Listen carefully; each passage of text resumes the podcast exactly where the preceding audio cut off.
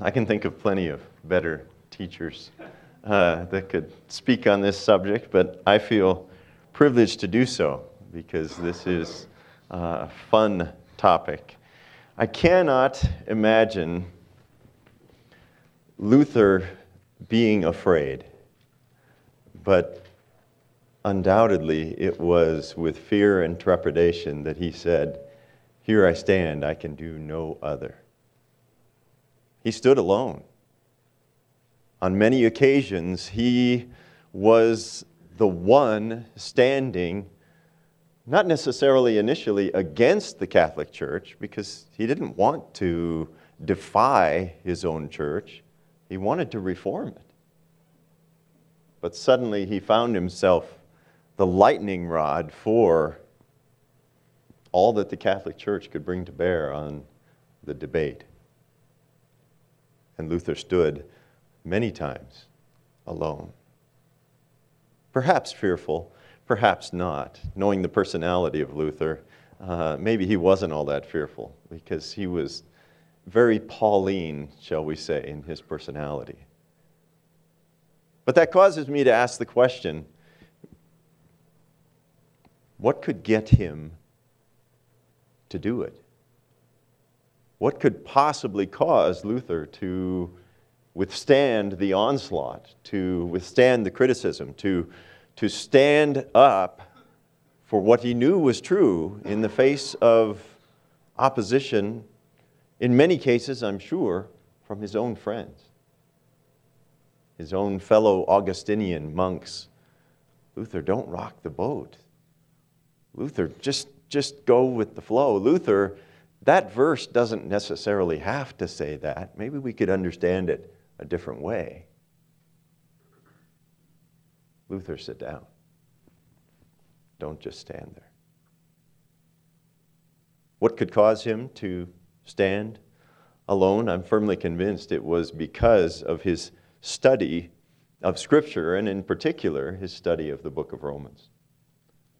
He studied Romans and was studying Romans during the time that the Reformation took place. And, and I want to walk through just briefly this morning some points from the book of Romans that will be review for you because we have seen them already from other passages of Scripture. It's not from the book of Romans alone.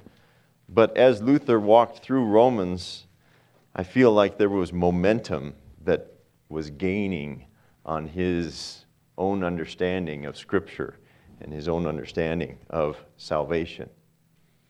Beginning in Romans 3 2, I'll begin in verse 1. That's the beginning of the, the idea. He says, Then what advantage has the Jew when he talks about circumcision and circumcision being circumcision of the heart?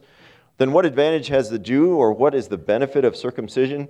Great in every respect. First of all, that they were entrusted with the very oracles of God. I'm going to stop there for a minute, and I'm going to depart from Paul's main point on circumcision and just notice in passing that Paul calls the scripture the oracles of God. Sola scriptura. Our, our knowledge, our understanding of salvation being gained from Scripture alone, the very oracles of God. Solus Christus or solo Christo, uh, Jesus' own claims could be used in this regard because Jesus says to his, his audiences, says to the crowds, Come unto me. No one comes to the Father except through me. Well, we need only read a little further in Romans and Paul picks up that theme. But now, apart from the law, this is Romans 3:21. But now, apart from the law, the righteousness of God has been manifested, being witnessed by the law and the prophets, even the righteousness of God through faith in Jesus Christ, for all those who believe. For there is no distinction, for all have sinned and fall short of the glory of God, being justified as a gift by his grace through the redemption which is in Christ Jesus through whom God displayed publicly as a propitiation in his blood through faith. This was to demonstrate his righteousness because in the forbearance of God he passed over the sins previously committed For the demonstration, I say, of his righteousness at the present time, that he might be just and the justifier of the one who has faith in Jesus. Christ alone. Paul goes on, of course, in Romans 5. We won't read all of Romans 5, but to compare that through one man came sin, and thus all die, but also through one man comes life, and thus all may live. Christ alone. Sola fide, we've already seen this in the passage in Romans 3. Um, But now, apart from the law, the righteousness of God has been manifested, being witnessed by the law and the prophets, even the righteousness of God through faith in Jesus Christ. We could continue, sola gratia, uh, for all have sinned and fall short of the glory of God, being justified as a gift by his grace through the redemption which is in Christ Jesus. There are none who seek for God. Paul has just said that earlier in chapter 3 verses 10 and 11. None seek after God. There are none who are good. No one on their own is going to come to God. It must begin by God's grace. And we come to our final sola today, Soli Deo Gloria. This is kind of the one that ties all the others together. Like an analogy, we live in Montana and it feels like winter outside today. Uh, the analogy we might use is I don't know how many of you have actually put chains on a car before. But when you put chains on a car, you, you wrap them around the tire. But if you take off right then and leave them like that, they're pretty loose. And they're going to start flopping, and pretty soon they're going to fly off. And so, in the little box that your chains come in, there's also this type of a bungee strap that you have to wrap through to tie the chain and make it tight so that it will stay on the tire. And it looks like, when you're all done, like your tire has spokes going to the chains. Well, the hub, the center, what ties everything together is to God alone be the glory. Psalm 115, many of you know it. You've probably sung it before. Psalm 115, 1 begins how? Not to us, O Lord.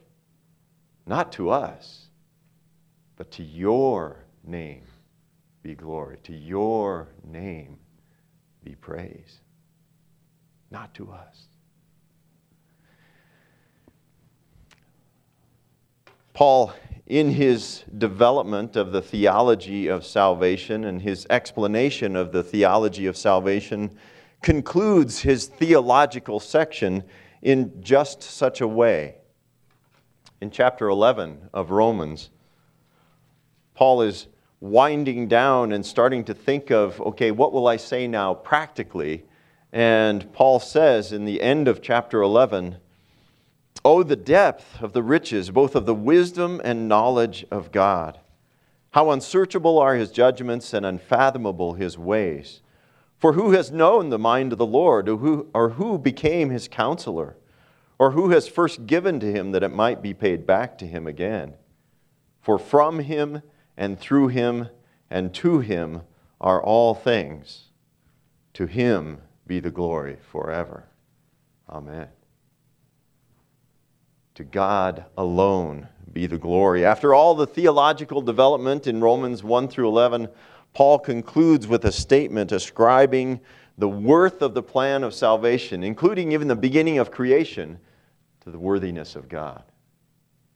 God is worthy of all glory because He's the one that planned it, He's the one that initiated it, and He's the one who is carrying it out. Luther knew that the intricacies of salvation could easily be placed into a context that would glorify the process or the product, distracting from the one who is putting all this together and carrying it all through. He rightly then observed that a final purpose must be defined that would give direction and a final goal to all of salvation. And this goal must be the glory of God. The Apostle Paul would have it no other way. Luther, therefore, could have it no other way as well. Let's define some terms for a moment. Glory may be defined as worthiness, honor, high reputation, sometimes even beauty. Uh, the Hebrew word kavod, uh, with which some of you are familiar, means heavy or significant, weighty, impressive. Might be another way of understanding this idea of glory. Now, where do humans see the glory of God? Well, for a time, they saw it in the tabernacle. They followed it through the wilderness, and it would come to rest on the tabernacle. They saw it reflected a bit on the face of Moses. It was a thing, in other words, that they could see. It shined brightly. And they probably imagined it was something of tremendous beauty. After all, look at the effect on, it had on Moses. This was before makeup and uh, Moses shined like the sun. Uh, then, for a while, they saw it in the temple. They saw it shining. When God was present in the temple, the temple glowed, temple shone like the sun. But where did they see it most clearly? Where did they see it most eminently? John knows the Apostle John, tells us in John chapter 1. You see, in John chapter 1, John is trying to explain a bit about who this Jesus is. And in verse 14, he says of the Word that it became flesh and dwelt among us, and we beheld his glory. Glory as of the only begotten from the Father, full of grace and truth. John bore witness of him and cried out, saying, This is he of whom I said, He who comes after me has a higher rank than I, for he existed before me. For of his fullness we have all received, and grace upon grace. For the law was given through Moses, grace and truth were realized through Jesus Christ. No man has seen God at any time. The only begotten God, or some of your versions read Son, who is in the bosom of the Father, he has explained him. John's purpose is to demonstrate and extol the glory of God revealed in the Son. That's why he chooses this word, this strange word to us, really, logos. Jesus is the Word of God. John chooses logos to represent Jesus as the premier expression of God's glory.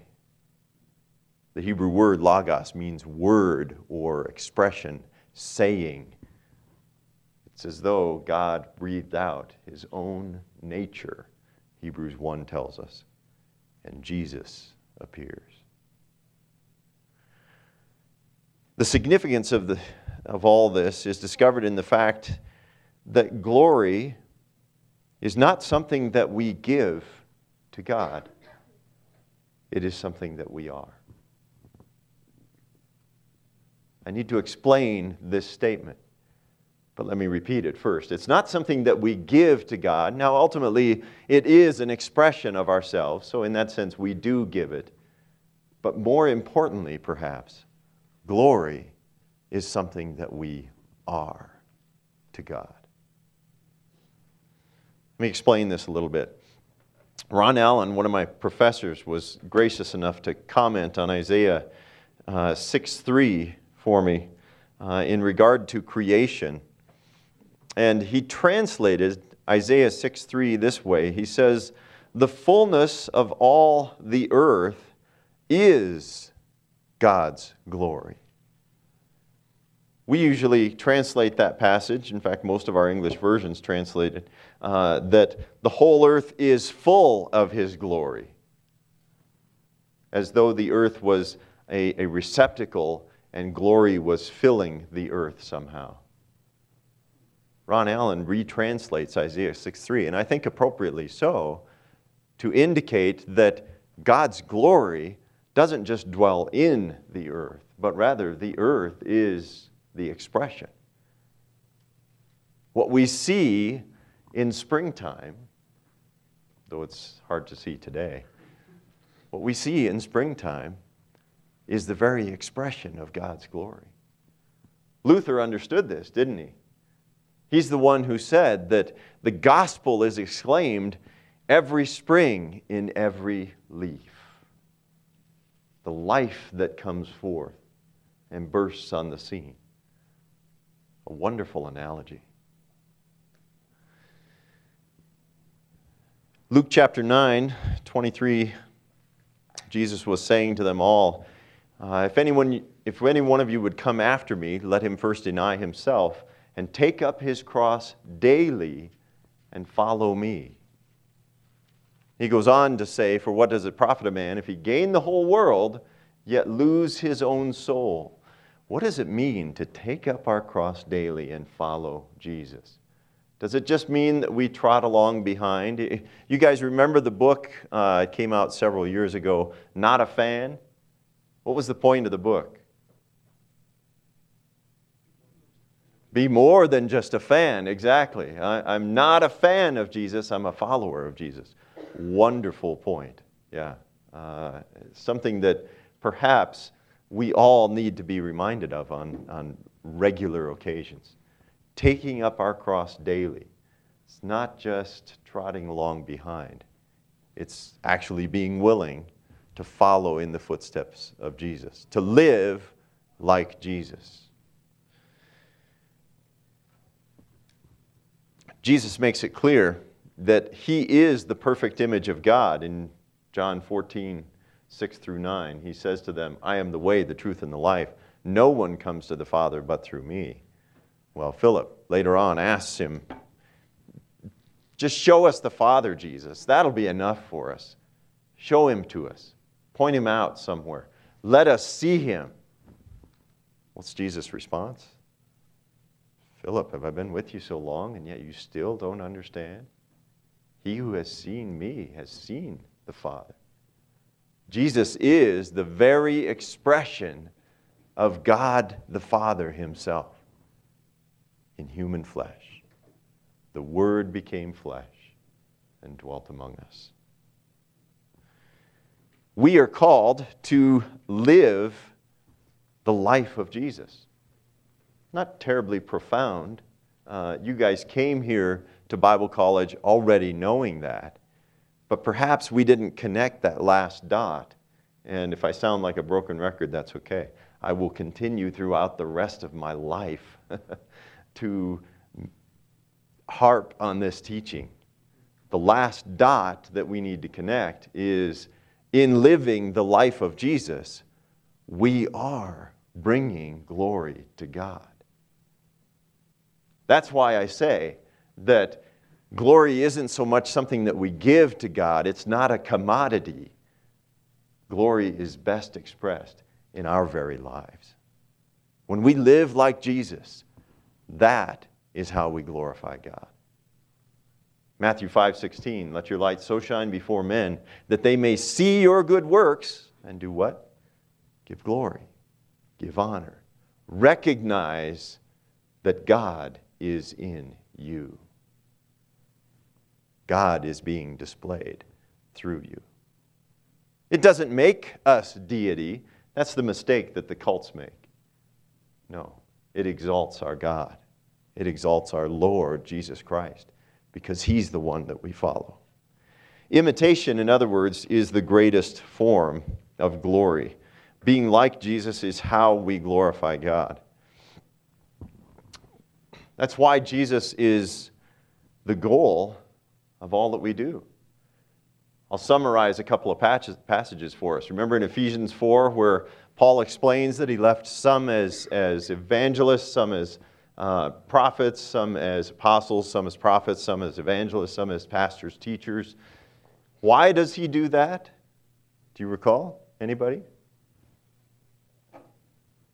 That me might that they might do what? Yeah, equip the saints for the work of the ministry so that what does it say? I don't want to misquote it here. You guys are familiar with the passage, but Let's get the exact reading. Ephesians 4 11 through 13. Equipping the saints for the work of the service to the building up the body of Christ until we all attain to the unity, unity of the faith and of the knowledge of the Son of God, to a mature man, to the measure of the stature which belongs to the fullness of Christ. Christ is still our goal. Not just doing ministry for the sake of doing ministry, for the sake of becoming more like Jesus. Colossians 1:28 Paul says, "And him we proclaim, teaching and admonishing with all wisdom in order that we may present everyone complete in Christ." That's our goal. This is a high standard. You might call it the pursuit of excellence. It's a good way of phrasing it, it seems. It's, it's the way that Peter phrases it in 2 Peter chapter 1.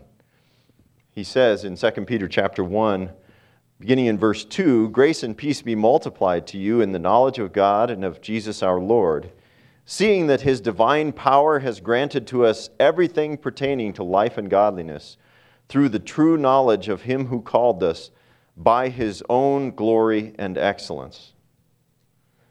We could say that because God's divine power has granted us everything pertaining to life and godliness, therefore we should pursue excellence, and certainly that might be true, but that's kind of a roundabout way to get to the point. Just because we've been given something, therefore we should pursue excellence, it might be true. But what does the text say?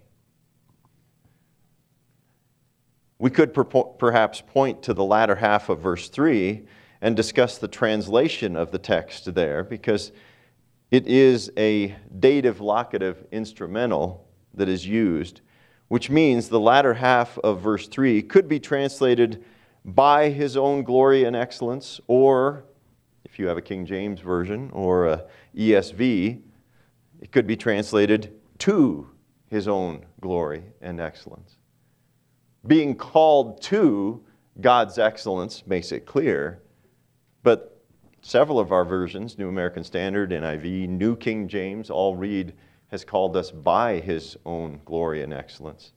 Do you catch the difference? One is saying that it is by means of God's glory and excellence that we are called. In other words, it all depends on the character of God, everything that happens. The other is saying that our goal is to pursue glory and excellence because these are, the goals to which He has called us. In other words, God wants us to pursue glory and excellence. Why does this matter? Seems like I'm nitpicking. Well, one of the reasons it matters is because hermeneutics is the lifeline of the Christian.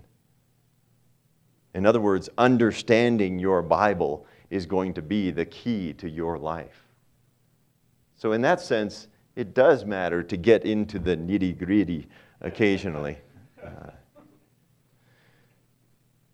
we cannot know what God wants of us if our interpretive skills are dull. It's like chopping a tree with a dull axe or skinning a deer with a dull knife. It'll take you forever. You might eventually get it done, but I don't want to see what it looks like in the end. or perhaps like following a broken compass. You may not get there. Solution to this passage? The word by, instrumental, seems best. Why is that the case?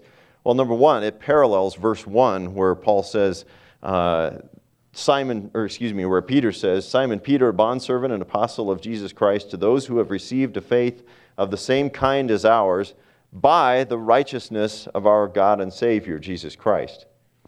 Seems like that's perhaps a parallel idea, instrumental idea. It fits well with the meaning of the text that it is by God's own glory and excellence that He has called us.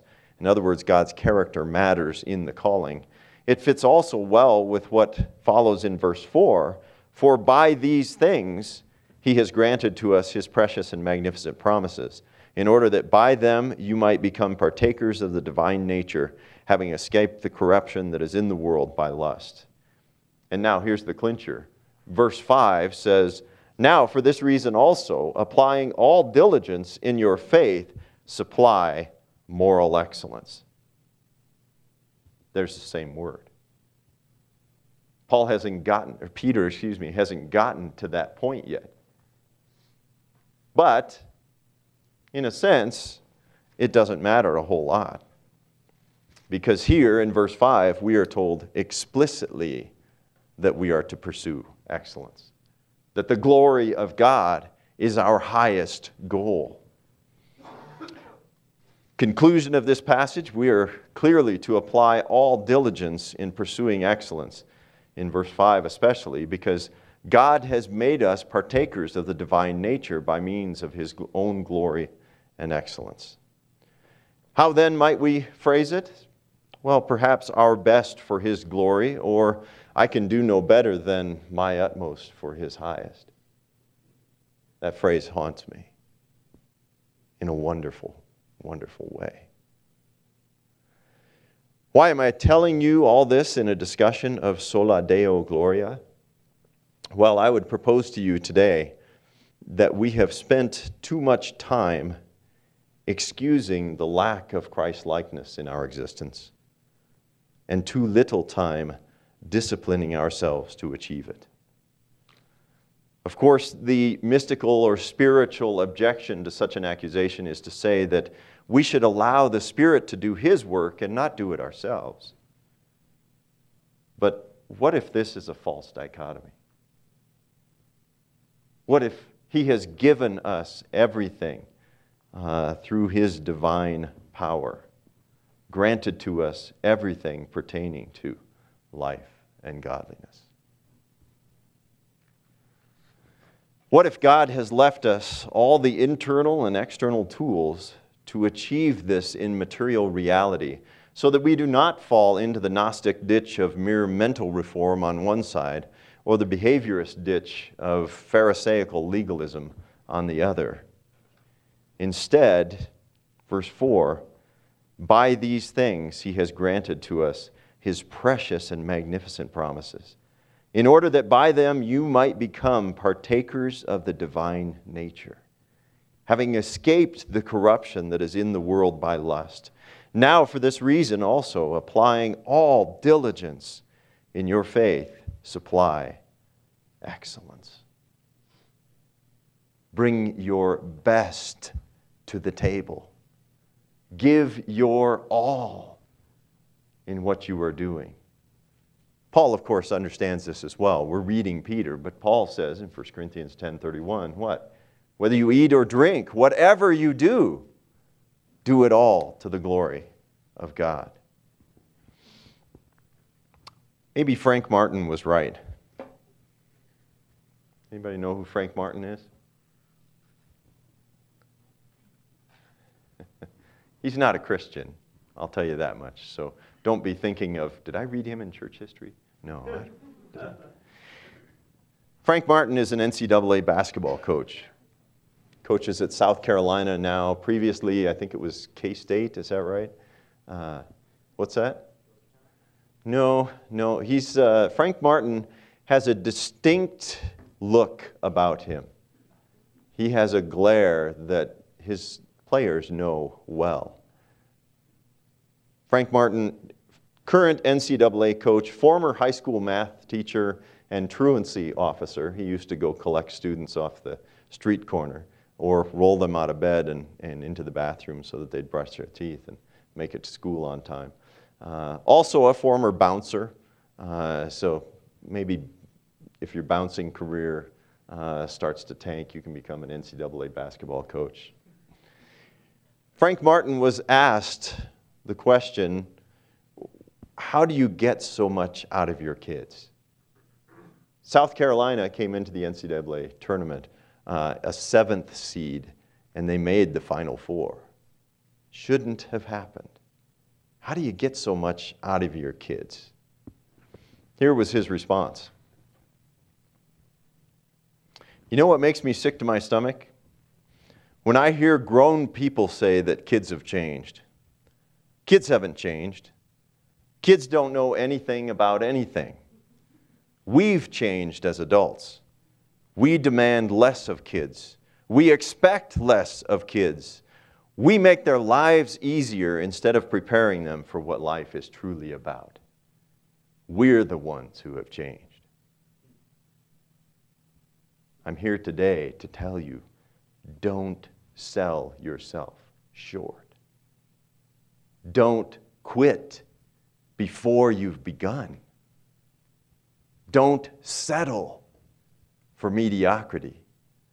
If, if it's all to God's glory alone, if Jesus is really worth it all, and Revelation 4 and 5 seem to think that he is, Worthy is the Lamb who was slain. Worthy.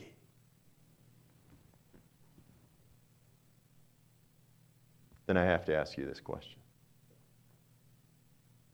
What are your expectations for your summer? What's your summer going to look like? On Tuesday, we asked you, How are you different after 30 weeks of Bible college? Well, I want to ask you, how will you be different after 15 weeks of summer? Sola Deo Gloria. We are called to excellence, to live your life for the glory of God alone. Ready, set, go. Let's pray. Father, you are so gracious. You are gracious to give us the gift of time.